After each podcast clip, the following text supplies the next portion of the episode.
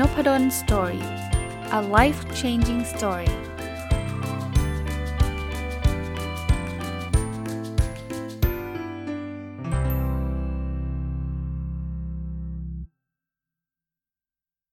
สวัสดีครับ ยินดีต้อนรับเข้าสู่นพดล Story พอดแคสต์นะครับ วันนี้ถ้าฟังตรงวันน่าจะเป็นวันศุกร์นะ ก็วันนี้จะเป็นอีกตอนหนึ่งที่ผมไม่ได้มีสคริปต์อะไรมากนะครับ แต่ว่ารวบรวมเอาสิ่งที่ต้องเรียกว่าในสัปดาห์หนึ่ง สัปดาห์นี้ที่ผ่านมาเนี่ยกำลังจะผ่านไปเนี่ยนะครับ มันมีเหตุการณ์หลายอย่างนะที่ผมก็จะเรียกว่ามาตกผลึกแล้วกันนะครับไปปลายสัปดาห์ เพราะว่าจริงๆมันเป็นเหตุการณ์ที่อาจจะไม่ได้เกี่ยวเนื่องกันสักเท่าไหร่ แต่ว่ามันนำไปสู่ข้อคิดอันหนึ่งที่ผมผมได้นะครับ คือเริ่มจากเหตุการณ์แรกก่อน เมื่ออาทิตย์ที่ผ่านมาวันอาทิตย์นะครับ ก็มีโอกาสนะคุณนิ้วกลมนะคุณเอ๋นิ้วกลมซึ่งเป็นนักเขียนคนโปรดของผมคนหนึ่งเนี่ยก็ inbox มาก่อนหน้านี้นานแล้วล่ะครับ ประมาณสัก 2-3 สัปดาห์ก่อนหน้านี้ บอกว่าอาจารย์อยากจะชวนมาคุยเรื่องความสำเร็จกับความล้มเหลว ซึ่งผมก็ยินดีนะ แค่ได้เจอคุณคุณเอ๋นะครับ ก็ก็ happy แล้วล่ะนะครับ แต่ว่าก็ก็ตกปากรับคำไปว่าโอเคนะครับ ก็นัดกันนะก็สรุปว่าต้องเป็นวันอาทิตย์นะเพราะว่าจันถึงเสาร์ก็ไม่สอนก็ประชุมนะครับอาทิตย์ที่ผ่านมาก็เลยได้มาเจอนะครับ คราวนี้ในรายละเอียดเนี่ยเดี๋ยวเดี๋ยวลองไปดูคลิปในนั้นละกัน เพราะผมคงไม่ได้มารีวิวทุกคำถามทุกคำตอบนะ แต่ที่จะเล่าให้ฟังเป็นแบบนี้ครับ คืนวันก่อนที่จะเจอก็คือคืนวันเสาร์เนี่ย ผมก็ inbox ไป confirm ว่าเออพรุ่งนี้เจอกันกี่โมงกี่โมงนะนะครับคุณเอ๋ก็กรุณาบอกว่าอาจารย์ ผมจะคุยเรื่องความสำเร็จความล้มเหลวเนี่ยจะมีคำถามประมาณนี้นะ แต่ว่า ก็ไม่การันตีนะว่ามันจะเป๊ะๆแบบนั้นนะครับ ก็เข้าใจนะครับ แต่ว่ามันก็เป็นแนวคำถามส่งมาให้ผมอ่านก่อนนะฮะซึ่งผมชอบมากนะ หลายคำถามถูกถามในรายการนั้นละ แต่มันมีอยู่คำถามหนึ่งที่คุณเอกเขียนมา แล้วตอนที่อัดรายการเนี่ยไม่ได้ถามคำถามนี้ แต่มันเป็นคำถามที่ตอนที่คุณเอกเขียนมาเนี่ยผมหยุดคิดนานมากเลยครับคำถามเนี้ยคือแบบเออถ้าเกิดถูกถามคำถามเนี้ยผมจะตอบยังไงดีนะครับ คำถามนี้คืออาจารย์อยากให้ข้อคิดของคนอายุ 25 35 แล้วก็ 45 อะไรบ้างนะผมก็เลยขออนุญาตพูดเรื่องนี้ก่อนแล้วเดี๋ยวผมจะเชื่อมโยงไปไปเหตุการณ์อื่น ๆด้วยนะ ผมนั่งคิดว่า เออถ้าเกิดผมย้อนเวลากลับไปพูดให้ตัวเองฟังตอนเราอายุ 25 เนี่ย เราอยากจะสอนตัวเองยังไงนะครับ หรือถ้าไม่ใช่ย้อนเวลากลับไปอะตอนนี้อยากจะบอกคนอายุ 25 เนี่ย อยากจะบอกอะไรนะครับ ตอนนั้นเนี่ยผมนั่งคิดแล้วก็จดโน้ตโน้ตไว้นะเพราะเดี๋ยวเดี๋ยวพรุ่งนี้ถ้าเกิดโดนถามเนี่ยที่คุณเอกเขานัดไว้เนี่ยเราจะได้ตอบได้นะผมผมว่าคนอายุตั้งแต่ 20 จนถึง 30อะ่ะจะจะเรียกว่าคนอายุ 25 เป็นตัวแทนของคนกลุ่มนี้ก็ได้เนี่ยผมคิดว่าหน้าที่หลักของเขาเลยอะสิ่งที่ผมอยากจะบอกเขาคือให้ explore ครับ explore คือการสำรวจแหละ เป็นการค้นหา นะครับ ว่าสิ่งที่เขารักสิ่งที่เขาชอบคืออะไร คือไม่ต้องไปกลัวว่า โอ้โห เพื่อนเขาได้ตำแหน่งนู่นนี่นั่น และคนนั้นรวยแล้วคนนี้ทำธุรกิจสำเร็จ วันก่อนก็เคยได้ไปไปอัดรายการให้ already เราเอาหนังสือเล่มหนึ่งซึ่งผมเป็นคนเลือกเองนะครับ ผมชอบก็คือ late bloomer เนี่ยเอาไปเล่าคุยกันก็บอกว่าจริงๆเนี่ยคนเราเนี่ยมันเหมือนดอกไม้นะ บางคนเนี่ยบานเร็ว บางคนบานช้า เพราะฉะนั้นตอนอายุ 25 คุณยังไม่สำเร็จเนี่ยก็เป็นเรื่องปกติ คุณอาจจะเป็นดอกไม้ที่บานช้าก็ได้นะแล้วจริงๆ โลกหรือสังคมเนี่ยกระตุ้นทำให้เราต้องมานั่งแบบแข่งกันนะ่ะแล้วบอกโอ้โหเพื่อนคนนั้นไปได้ไกลแล้วยังไปไม่ได้ถึงไหนเลย ต้องอย่าอย่าอย่ารีบร้อนครับ ต้องบอกแบบนี้ แต่ไม่ได้แปลว่านั่งเฉยๆผ่านเวลาเป็นวันๆไม่ใช่นะ คือนั่งแล้วคิดแล้ว explore explore คือสำรวจลองทำนู่นลองทำนี่หลาย ๆ อย่างนะครับ สำหรับผมเนี่ยเป็นคำตอบที่ผมจดโน้ตไว้ เสร็จแล้วเนี่ยอายุ 35ทำอะไร ผมว่า 35เนี่ยมันเป็นอายุที่คนกำลังแบบต้องโฟกัสนะคือคือถ้า 25 เนี่ย หรือ 20-30 เป็นช่วงเวลาแห่งการ explore หรือสำรวจว่าตัวเองชอบอะไรแล้วเนี่ย ผมว่ามาถึงประมาณ 30-40 นะ เอากว้างๆกันละกันนะครับ เราน่าจะพอจะตอบตัวเองได้แล้วละ่ะ ว่าเราอยากทำอะไร เพราะฉะนั้นช่วงนี้มันจะเป็นช่วงที่เราต้องอดทน เราต้องโฟกัส เราต้องมุ่งมั่นน่ะเออเออสำหรับผมนะใช้คำว่ามุ่งมั่นน่าจะน่าจะตอบโจทย์นะ คือถ้าเราทำแล้วเราโฟกัสคือไม่ได้ทำไม่ไม่เหมือนตอนอายุ20ทำไปหมดเลยเนี่ยเราเราเลือกที่จะทำแล้วก็ go on ไปกับสิ่งนั้น ซึ่ง hopefully นะหรือว่าหวังว่าตอน 20ถึง30เนี่ยเราคงจะเจอแล้วแหละว่าสิ่งนั้นคืออะไรเนี่ยนะครับ ก็โฟกัสแล้วก็ทำอย่างไม่ย่อท้อเนี่ย มันจะนำเราไปสู่เส้นทางชีวิตที่ดีนะครับ หรือท่านจะเรียกว่าความสำเร็จก็ว่าได้นะ แต่มันจะไม่ได้มาแบบพวดเดียวเร็วๆนะครับ ผมว่ามันจะค่อยๆดีขึ้นดีขึ้นดีขึ้นดีขึ้นเรื่อยๆ คราวนี้มาถึงคำถามที่มันใกล้ตัวผมมากที่สุดเลยนะ คือแล้วอาจารย์คิดว่าอาอายุ 45 เนี่ย เราควรจะทำอะไร ผมมองว่าพออายุก้าวเข้ามาสู่ 45 เนี่ย สิ่งที่เราจะมีเยอะหน่อยก็คือ wisdom คือเราอาจจะไม่ได้ตกผลึกเหมือนคนอายุ60 70 นะ แต่ว่า 45 เนี่ยเราผ่านชีวิตมาระดับหนึ่งแล้วล่ะ ผมว่ายุคนี้ถ้าใครมีครอบครัวก็อาจจะเป็นยุคที่เรามีลูก ถ้าใครไม่มีครอบครัวก็ก็อาจจะไม่มีลูกไม่เป็นไร แต่ว่าสำหรับผมเนี่ยมันเป็นยุคแห่งการถ่ายทอดนะ ผมมีความรู้สึกแบบนั้นนะ คือคืองานคุณก็ยังมีทำอยู่แหละ แต่ว่าจะบอกยังไงดีอะคือ ยังบางคนอาจจะยังอยู่ในช่วงของโฟกัสต่อไปต่อเนื่อง เพราะว่าต้องการจะเป็น CEO อะไรก็ว่ากันไปนะ แต่ว่าสำหรับผมก็แล้วกันนะ ผมรู้สึกว่ามันไม่เหมือนตอน 35 คือแรงเราจะลดลงอะ่ะความอึดความถึกความทน ความไฟอะไรต่างๆ มันจะไม่ได้เหมือนเดิมนะ แต่ว่ามันจะสุขุมขึ้นน่ะแต่ผมว่าเราอยู่ในวัยที่เราสามารถที่จะสอนคนอื่นได้ดีแล้วอะสำหรับผมเนี่ยผมคิดว่าถ้าใครมีลูกก็ถือโอกาสสอนถ่ายทอด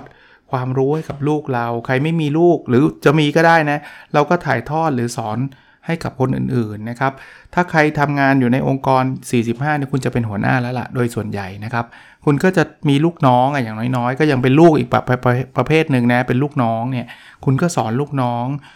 ออสอนคนอื่น ใครก็ได้ครับ คือไม่จำเป็นต้องสอนนะครับ คือให้ความรู้เขาให้ให้การช่วยเหลือเขา อายุ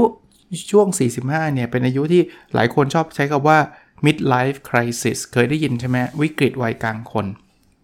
เพราะอะไรรู้ไหมเพราะอายุนี้เป็นอายุที่แบบว่า คุณมีทั้งพ่อแม่ที่ต้องดูแลนะครับ ชั้นหนึ่งละ คุณมีลูกๆที่คุณต้องดูแลอีกชั้นหนึ่ง แล้วคุณก็งานคุณก็แบบอยู่ในช่วงที่กำลังแบบ จะเป็นเป็นเบอร์หนึ่งก็ยังไม่ใช่ แต่ก็ไม่ใช่เบอร์เบอร์แบบระดับ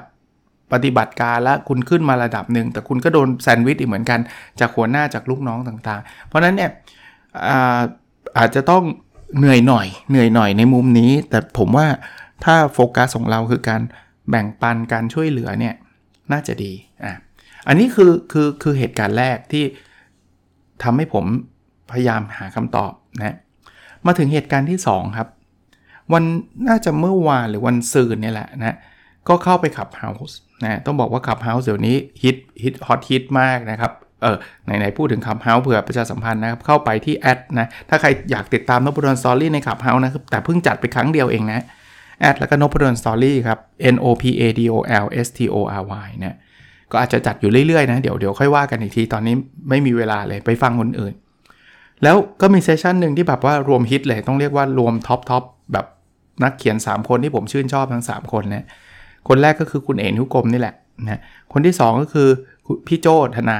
ผมก็เพิ่งอ่านแล้วก็รีวิวหนังสือพี่โจ้ไปนะครับ ก็ชอบมากนะครับ จริงๆ พี่โจ้เนี่ยต้องเรียกว่าเป็นเป็นผู้บริหารชั้นนำของประเทศไทยเลยนะคนที่ 3 อันนี้ก็เป็นนักเขียนระดับ top ๆของประเทศเช่นเดียวกันนะครับ ก็คือพี่หนุ่มเมืองจันท์นะครับ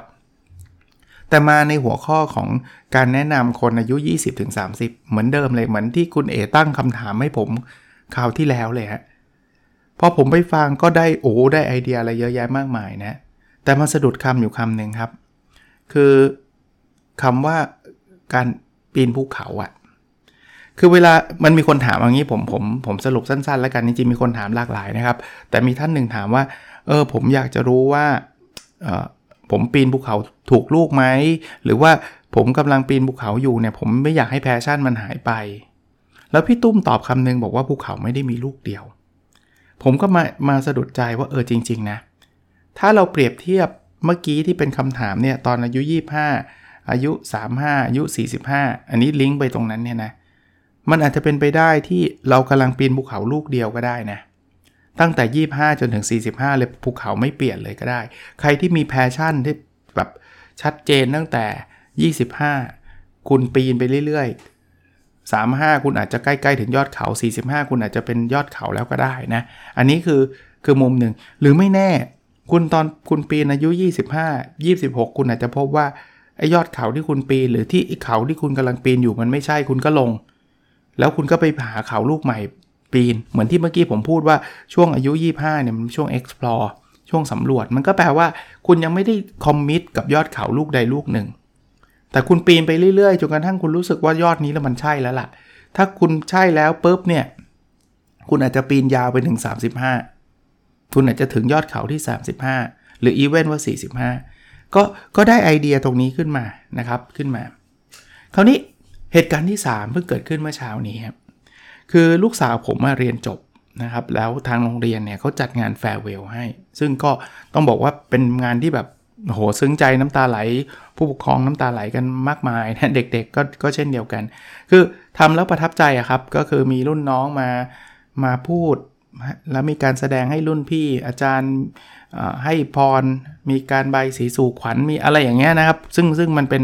เอาไว้ไว้วันหลังอาจจะเดี๋ยวลองดูอีกทีนะอาจจะมาเล่าให้ฟังโดยเฉพาะเรื่องนี้ก็ได้นะแต่ว่า anyway เนี่ย เออมันก็มีเซสชันนันหนึ่งที่ผมรู้สึกประทับใจมากนะ ก็คือเขาเอา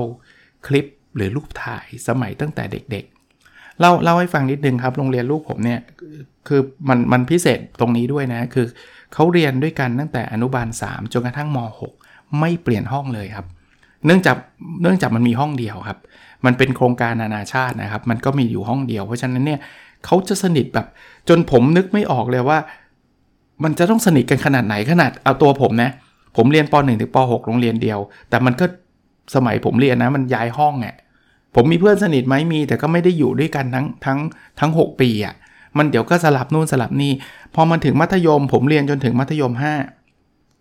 ก็ย้ายห้องบ้าง มีตอนตอนมปลายเท่านั้นอะ มันมีแค่ 2 ห้องในสายผมเนี่ย มันอาจจะย้ายไปย้ายมาได้ไม่เยอะ แต่ก็ไม่ได้มีใครที่บอกว่าเรียนด้วยกันตั้งแต่ม .1 ถึงม .5 บางคนบอก เอ๊ะทำไมอาจารย์ถึงเรียนถึงแค่มัธยม 5 สมัยรุ่นผมมันมีการสอบเทียบ แล้วฟิลเนี้ยผมจะไม่ไม่มีเพราะว่าผมเหมือนสอบเทียบไปได้ ผมก็ออกไปก่อนเนี่ยมันเลยทำให้มันไม่มี feel แบบอยู่ด้วยกันจนถึงม .6 อะ feel เนี้ยผมไม่มี ซึ่งลูกสาวผมมี ลูกสาวผมเนี่ยอยู่ด้วยกันตั้งแต่อนุบาล 3 จนถึงม. 6อะมันคือ 13 ปีนะครับ มันก็เลยมีความอินอยู่สูงมากนะครับอะแล้วไงแล้วมันไปเกี่ยวอะไรกับ 2 เรื่องแรก ผมกำลังมองมองบอกว่า เออจริงๆ มันก็เหมือนเขาปีนเขาเหมือนกันนะ อันนี้คือก่อนอายุ 20 ด้วยซ้ำนะ แต่เขากำลังปีนเขาเขาหนึ่งที่มันสูงมากเลยมันเป็นเขาที่ที่ใช้เวลาปีน 13 ปีอะซึ่งตอนนี้เขาปีนมาถึงยอดเขานี้แหละแล้ว สิ่งที่จะเกิดขึ้นกับทุกคนในคลาสเนี้ยเขาจะหาเขาไปปีนกันใหม่ สิ่งที่มันมันมันทำให้ผมประทับใจแล้วก็รู้สึกจะเรียกว่าอะไรครับ มันมันเข้ามาเชื่อมโยงกับสิ่งนี้คือ ตอนที่รุ่นพี่ก็คือรุ่นของลูกสาวผมเนี่ยเขากำลังจะอ่านคำแบบสปีชอะคล้ายๆสุนทรพจน์นะครับ ที่ช่วยกันร่างกันขึ้นมาเนี่ยนะครับ ให้กับรุ่นน้องให้กับคณาจารย์ให้กับอะไรเนี่ย เขาเปรียบเทียบแบบนี้ครับเขาไม่ได้เปรียบเทียบเรื่องภูเขานะแต่มันเป็นเรื่องคล้าย ๆ กันเลยฮะขออนุญาตเอามาเล่าให้ฟังครับเขาเปรียบเทียบว่าเขาเขาเปรียบเทียบการเรียนที่โรงเรียนที่เขาใช้ชีวิตอยู่ด้วยกัน 13 ปีเนี่ยเหมือนกับการเข้าไปเล่น theme park อันหนึ่งอะไปเล่นไปที่สวนสนุกอันหนึ่งอะเขาก็ไปเล่นไอ้ roller coaster ครับไอ้ไอ้รถไฟเหาะมันก็จะมีทั้งช่วงเวลาที่มันดีขึ้นสูงช่วงเวลาที่มัน พุ่งลง บางทีมันเรียนมันก็เหนื่อยมันก็เครียด บางทีมันก็มีดราม่ามีนู่นมีนี่อะไรเงี้ย มันก็หมุนวนหมุนวน แต่เขาบอกว่า general แล้วอะเขามีความสุขนะเขามีความสุขกับการเล่นเครื่องเล่นนี้ แล้วเขาเปรียบเทียบว่า ทุกคนเนี่ยมันบังเอิญขึ้นมาอยู่ในรถไฟเหาะคันเดียวกัน มันก็เลยไปด้วยกัน ดีก็ดีไปด้วยกัน แย่ก็แย่ไปด้วยกัน โน่นนี่นั่น แล้วรถไฟเหาะเนี้ยมันวิ่งมา 13 ปีแล้วอะ่ะ เขาบอกว่ามันถึงจุดจุดหนึ่งแล้วครับ ที่ต่างคนต่างต้องลงรถไฟเหาะตัวนี้แล้วไปหารถไฟเหาะอันอันอื่นของแต่ละคนขึ้นกัน ผมก็วุบขึ้นไปถึง 2 เหตุการณ์แรกว่า เออ มันคือการเปรียบเทียบคล้ายๆ กับการปีนเขาอะแต่เขาใช้รถไฟเหาะมาเป็นตัวตัวตัวอย่างเนี่ยคล้ายๆกันก็คือเราปีนเขามาด้วยกันเนะ่ยแล้วเขาลูกเนี้ยสำหรับลูกสาวผมเนี่ยหรือหรือเพื่อนๆเขาเนี่ยเป็นเขาที่ค่อนข้างสูง เพราะว่ามันใช้เวลาด้วยกัน 13 ปี มันก็เลยมีความผูกพันกับเขาลูกนี้เยอะ แต่ at the a แล้วอะคุณมาถึงยอดเขา คุณสำเร็จการศึกษาแล้วอะคุณอยู่บนยอดเขาแบบนั้นไม่ได้ตลอดไปอยู่แล้วครับ โลกมันมีการเปลี่ยนแปลงทุกอย่างมันก็จะต้องเปลี่ยนไปเนาะเพราะฉะนั้นแต่ละคนเนี่ยซึ่งตอนนี้ทุกคนก็ได้มหาวิทยาลัยที่จะเรียนในในอนาคตต่อไป ถึงแม้ว่าบางคนอาจจะยังเลือกอยู่ยังมีช้อยยังมีอะไรก็ว่ากันไปนะ แต่ว่าก็ได้รับการตอบรับกันหมดแล้วครับ ครบทุกคนแล้วเนี่ย มันก็เหมือนกับเขากำลังจะไปปีนเขาลูกใหม่ กับคนใหม่ ๆนะครับ มันก็มีทั้งความซึ้งใจความประทับใจนะครับผมผมเข้าใจว่าถ้าใครฟังผมที่อายุน้อยๆนิดนึงเนี่ยจะจะตระหนักถึงเรื่องนี้ได้ไม่ต้องน้อยละอายุอย่างเราอายุอย่างเรานะอายุเยอะหน่อยเนี่ยก็ก็เข้าใจครับว่ามันจะมีฟีลลิ่งนี้ เพียงแต่ผมผมก็บอกลูกสาวนะบอกว่าแต่ยุคนี้ดีกว่ายุคพ่อเยอะแยะเลย เพราะว่ายุคพ่อเนี่ยมัน มันจบแล้วมันแทบจะเรียกได้ว่าโอกาสที่ได้เจอหน้ากันมันน้อยแล้วแหละคือตอนนั้นก็มีแต่โทรศัพท์เนาะโทรศัพท์บ้านด้วยซ้ำนะอันนั้นคือมากที่สุดเท่าที่จะติดต่อกันได้ละนะจดหมายเพื่อนผมแม้กระทั่งมหาวิทยาลัยนะเเรียนกันจบแล้วเรียบร้อยบางคนไปเมืองนอก ก็มีการเขียนจดหมายไปหากันนะ หากันไม่ได้จีบกันนะครับ เป็นเพื่อนจริงๆนี่แหละ เขียนกันไปหาพูดคุยกันก็มีนะครับ แต่แต่ยุคนี้มันแบบ โอ้โห คุณขับเฮาเมื่อไหร่ก็ได้ใช่ไหมคุณไลน์เมื่อไหร่ก็ได้ คุณ Facebook Twitter Instagram คุณมาครบอะ่ะซึ่งซึ่งก็เป็นสิ่งที่ดีนะ แล้วทำให้ผมเนี่ยกลับไปเจอเพื่อนเก่าๆเยอะแยะ ตอนนี้กลับไปพูดคุยเรื่องฟุตบอลอะไรกับเพื่อนเก่าๆได้เยอะแยะ เราเราหายกันไปช่วงหนึ่งเลยครับเกือบ20 ปีครับ กว่าเทคโนโลยีนี้มันจะช่วยเรากลับมาติดต่อสื่อสารกันอะผมกลับมาครับ ทั้ง 3 เหตุการณ์นะที่คุณเอถามว่า 25 ถึง อายุ25คุณคิดอะไร 35 คิดอะไร 45 คิดอะไร เหตุการณ์ที่ 2 ก็คือที่พี่ตุ้มหนุ่มเมืองจันตอบว่าชีวิตเรามันไม่ได้มีภูเขาลูกเดียว แล้วเรื่องที่ 3 ก็คือเรื่องที่ลูกสาวผมเรียนจบนะครับ แล้วก็มี speech ที่พูดถึงไอ้ roller coaster ไอ้รถไฟเหาะที่เราอยู่ด้วยกันมาตลอด แล้วเดี๋ยวเราต้องแยกกันก็เหมือนกับผมก็เปรียบเทียบคล้ายๆ กับการปีนเขานั่นแหละ มันทำให้ผมตกผลึกได้หนึ่งอย่างนะ ผมกำลังมองว่าจริง ๆ แล้วอะยอดเขาอะมันไม่ใช่เป้าหมายแหละ ยอดเขามันไม่ใช่ความสุขแหละ แต่ความสุขมันเกิดขึ้นระหว่างทางเดินขึ้นยอดเขาตั้งหากละ่ะ แปลว่าจริง ๆ แล้วอะ่ะมันคือสิ่งที่เราทำกันอยู่ทุกวันนี่แหละครับ มันไม่ใช่ปลายทางจริง ๆ เนาะถามว่าตอนเรียนจบดีใจไหมเรียน ผมว่าดีใจ แต่ผมว่าเขามักจะคิดถึงเวลาที่ผ่านมามากกว่า อย่างวันนี้ผมเชื่อว่ามีหลายคนร้องไห้ มันร้องไห้มันมันมันเหมือนเป็นมันมันซึ้งใจอะในแง่ที่ว่า เออมันเห็นคือเขาเอารูปมาตั้งแต่ตอนอนุบาลน่ะนึกออกไหมอนุบาลน่ะแล้วก็แบบว่าเขาเขา spend time มันจนกระทั่ง 13 ปีอะตอนนี้เขาถึงยอดเขาแล้วนะ แต่แต่มันมันกำลังจะบอกว่าความสุขหรือความสำเร็จเนี่ยมันไม่ได้พูดถึงยอดเขาอย่างเดียวอะ แต่มันกลับกลายเป็นไอ้เรื่อง journey หรือว่าการเดินทางเรามากกว่านะครับ ถ้าจะให้ผมนิยามความสำเร็จเนี่ยสำหรับผมนะตอนนี้นะ ถ้าเป็นแต่ก่อนเนี่ยผมจะบอกสำเร็จก็แปลว่าเราต้องไป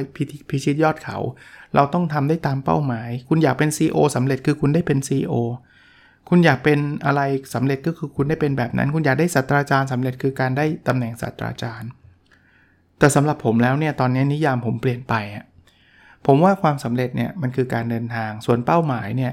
มันเป็นตัวล่อให้เราเดินมากกว่า เป้าหมายเนี่ยมันคือ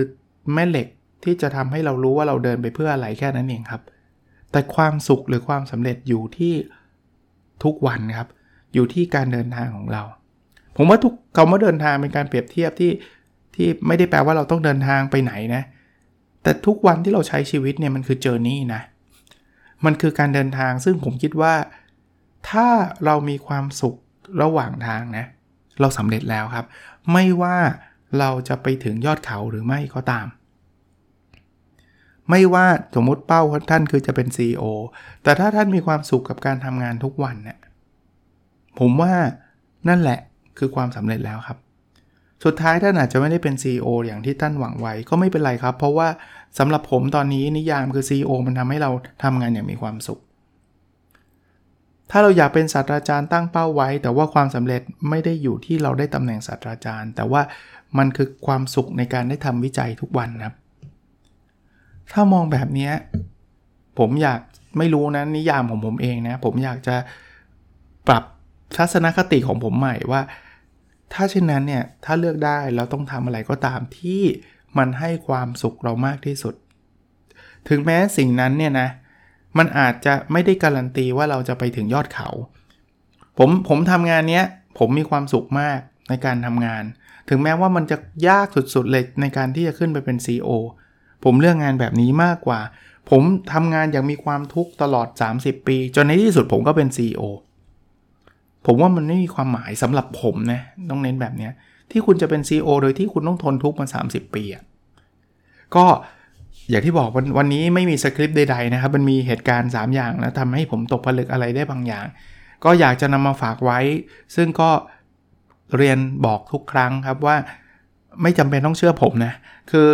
จะเรียกว่าอะไรครับ เรามีความเห็นที่แตกต่างกันนะครับ บางท่านอาจจะบอกเฮ้ยมันมันไม่ใช่ดิมันต้องเป้าหมายดิอะไรเงี้ยก็เข้าใจครับ หรืออย่างที่ผมบอกว่าความสุขของแต่ละคนอาจจะไม่เหมือนกัน นิยามความสำเร็จของแต่ละคน ก็อาจจะแตกต่างกันได้นะ ซึ่งผมก็เคารพนิยามของท่นนะ แต่ความสำเร็จของผมมันคือการเดินทาง ส่วนเป้าหมายเนี่ย มันคือสิ่งที่ทำให้เราเดิน ถามว่าแล้วถึงเป้าหมายดีใจไหมดีใจ แต่มันไม่ใช่ไฮไลท์ครับ ไฮไลท์มันอยู่ที่นี่ครับ อยู่ที่ระหว่างวันนะครับ นั้นใช้ชีวิตให้เต็มที่ให้มีความสุขนะครับ เต็มที่ไม่ได้แปลว่าใช้แบบประมาทนะ คนละแบบนะ เต็มที่แปลว่าทำชีวิตทุกวันให้มีความสุขมากที่สุดเท่าที่จะเป็นไปได้ครับ ถ้าท่านรู้สึกว่าท่านอยู่ในเส้นทางที่มันไม่ใช่อะ มันไม่มีความสุขอะ ลงเขาลูกนั้นซะ แล้วก็เริ่มต้นเจอร์นี่ท่านใหม่นะครับ ผมรู้ทุกอย่างมันตัดสินใจไม่ได้ง่าย ๆ แบบนี้ผมอยากลงแต่มันติดนู่นติดนี่ ท่านท่านทราบตัวเองดีครับว่าอะไรควรทำอะไรไม่ควรทำนะครับ ก็เป็นกำลังใจแล้วกันสำหรับคนที่ยัง struggle อยู่อะไรอยู่นะครับ แต่ถ้าเปรียบเทียบสุดท้ายนะ อย่างที่เด็กๆเเขาพูดกันนะครับ มันคือ roller coaster อะมันคือรถไฟเหาะตีลังกาครับ ก็มันก็มีขึ้นมีลงแบบนั้นนะครับ โอเคนะครับ ขอให้ทุกคนมีความสุขครับ แล้วเราพบกันใน episode ถัดไปนะครับ สวัสดีครับ